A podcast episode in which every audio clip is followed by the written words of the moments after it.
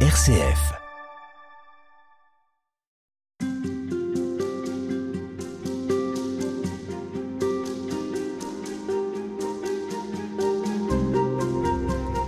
Monseigneur Roland Minerat, on est avec vous toute cette semaine pour euh, mieux comprendre euh, qui est Jésus, croyant, non croyant. Il est celui qui nous conduit vers un changement intérieur. En tout cas, euh, il pose aussi la question de la foi au Christ, votre ouvrage intitulé Jésus, avenir de l'homme. Il pose la question du passage de Jésus au Christ, du compagnonnage avec Jésus, et puis d'un basculement qui devient cette fois une foi au Christ après la résurrection. Alors, est-ce qu'on peut suivre Jésus et ignorer sa résurrection? C'est possible? Écoutez, c'est euh, euh, raccourcir le, Nouveau Testament. Parce que tout ce que nous savons de Jésus vient de témoins qui nous expriment sa foi en lui, qui disent qu'il est le Fils de Dieu, il est le Seigneur, il est celui euh, qui est ressuscité d'entre les morts. Ça, on ne peut pas, à partir de nos sources, essayer de dégager un Jésus chimiquement pur qui n'aurait rien à voir avec le Christ de la foi. Il est raconté par des hommes qui, ont cru en sa résurrection. Absolument. Et, du coup, euh, pour eux, les, les paroles qu'il a prononcées durant sa vie terrestre, les conditions de sa vie terrestre, sont vues à la lumière de cet achèvement, de cet éblouissement qu'a été la, résurrection. Donc, moi, je pense que euh, il y a tout un courant hein, d'exégèse euh, déjà au XIXe siècle qui disait ouais la vraie vie de Jésus. Alors qu'est-ce que c'est que la, vie de Jésus euh, sans euh, son charisme de, fils de Dieu et sans son non. Alors je crois qu'on n'arrive à rien. C'est-à-dire on fait des constructions qui sont arbitraires et qui euh, finalement ne reflètent que l'opinion de ceux qui se livrent à ce genre de travail. C'est-à-dire que euh, je ne vois Jésus euh, qu'à travers la plénitude de ce qu'il est. Et il est Christ, Fils de Dieu, vainqueur de la mort. Il est tout cela. Il l'est dans l'achèvement de sa vie terrestre comme dans le cours de sa vie terrestre.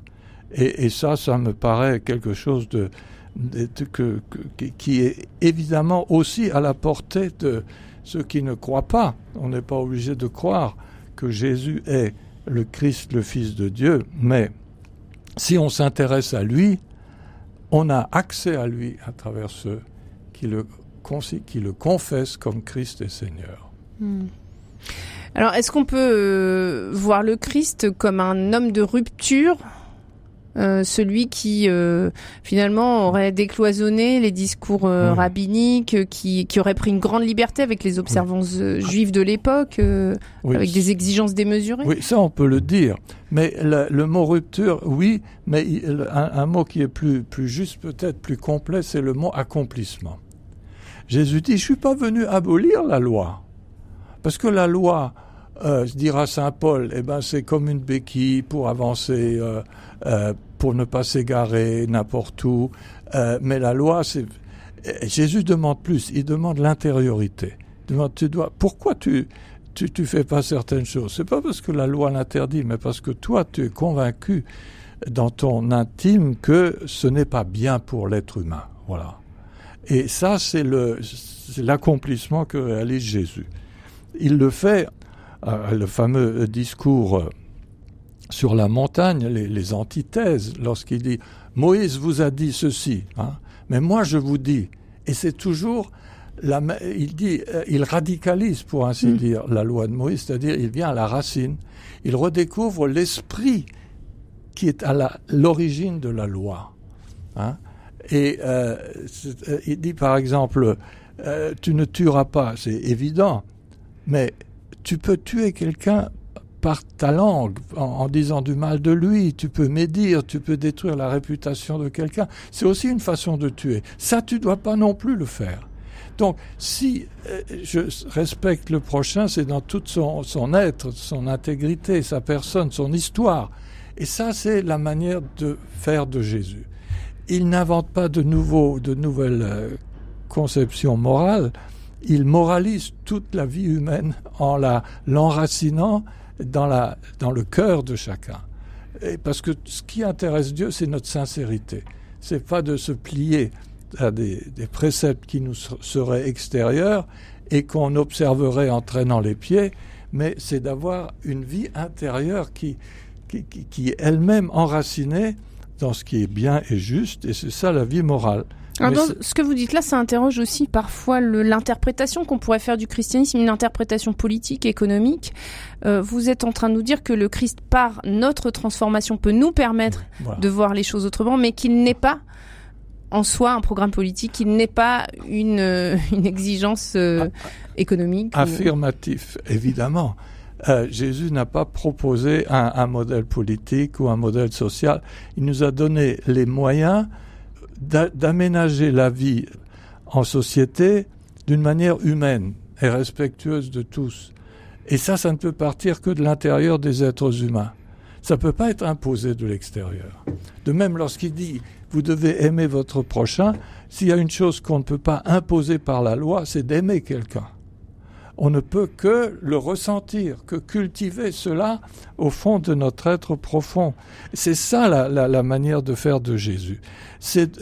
Il n'est pas venu ajouter des préceptes, il, est venu, nous libérer du carcan des préceptes observés sans, sans raison intérieure. Il nous donne la raison intérieure de les vivre.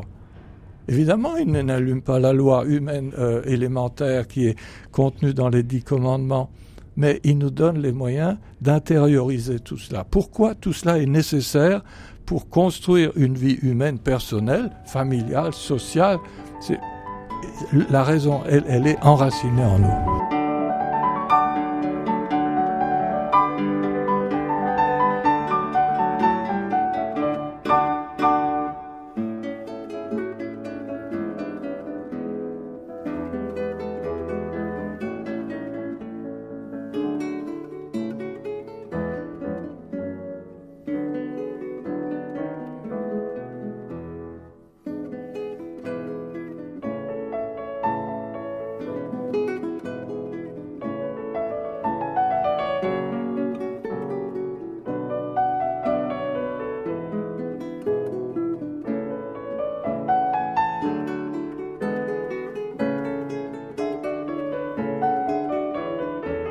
Alors on parlait en début d'émission de la résurrection.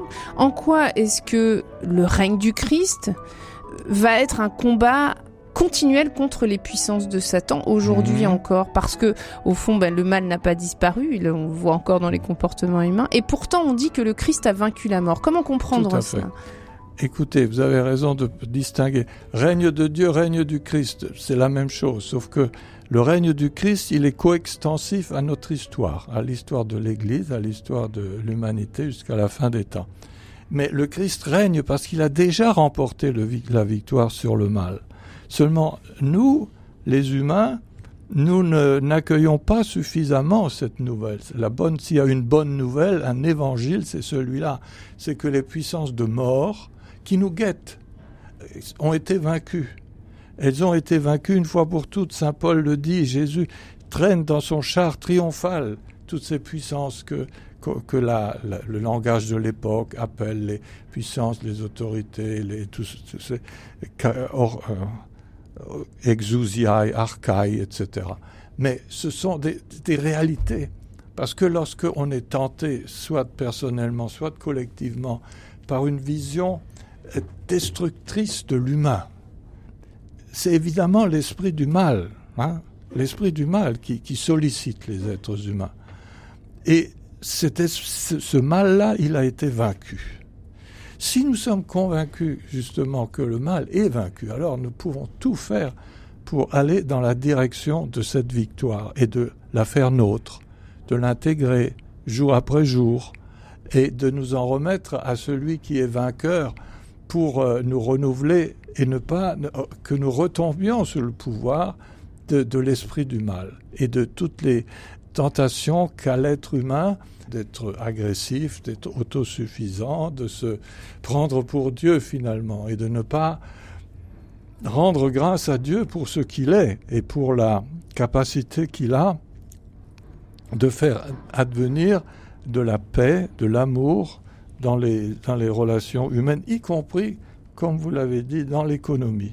dans le système économique. Oui. D'aucuns vous diront qu'ils arrivent peut-être à combattre le mal sans pour autant être chrétiens. Alors, oui, oui très bien. Quelles armes mais, mais bien sûr, mais ceux-là, ils sont aussi sous l'influence de l'Esprit du Christ.